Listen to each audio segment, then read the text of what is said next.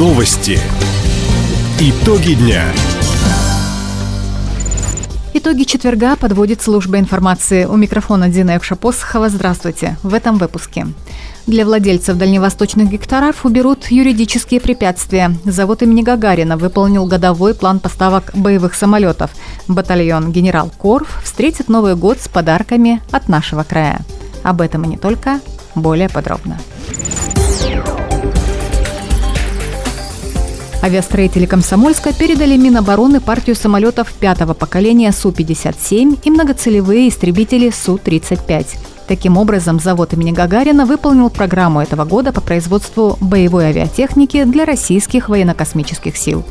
Как уточнил генеральный директор Объединенной авиастроительной корпорации Юрий Слюсарь, самолеты, запланированные к поставкам в следующем году, уже находятся в производстве.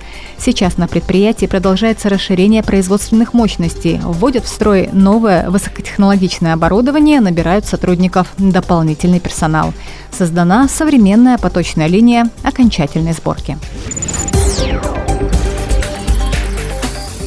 Правительство России адаптирует законодательство для удобства пользователей дальневосточным гектаром. Об этом сообщил полпред президента Юрий Трутнев. Уже отменили оповещение об освоении земли через три года, сократили требования к освоению наделов. Также убрали юридическое препятствие, которое мешало построить на участке дом, отметил Юрий Трутнев. Там на местах стали возникать препятствия, когда человек получил участок, а чиновники ему говорят, что, а вы знаете, у нас здесь нет градостроительной документации, поэтому мы вам ничего не разрешим. Это отрегулировали сейчас законодательно, такого права у чиновников больше нет. Поэтому программа будет совершенствоваться, любые, скажем так, неудобства, Неудобства, любые шероховатости будем просто убирать. Кроме того, реестр теперь будет автоматически оповещать гектарщиков, что им пора подавать заявку на оформление земли в собственность. Отметим, дальневосточный гектар уже получили более сто одиннадцать тысяч человек.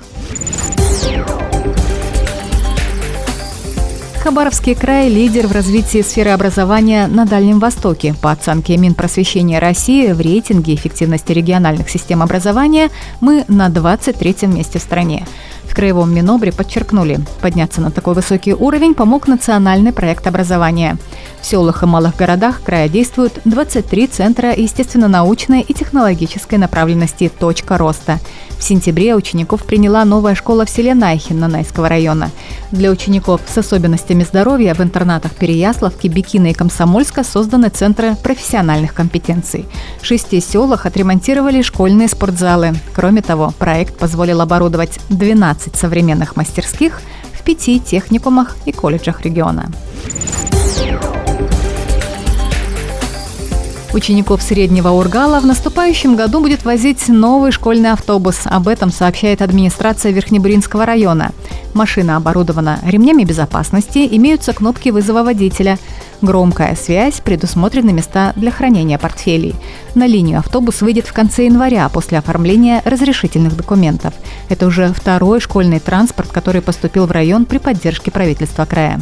А в поселок Тырма на этой неделе придет вакуумная машина для очистки канализации.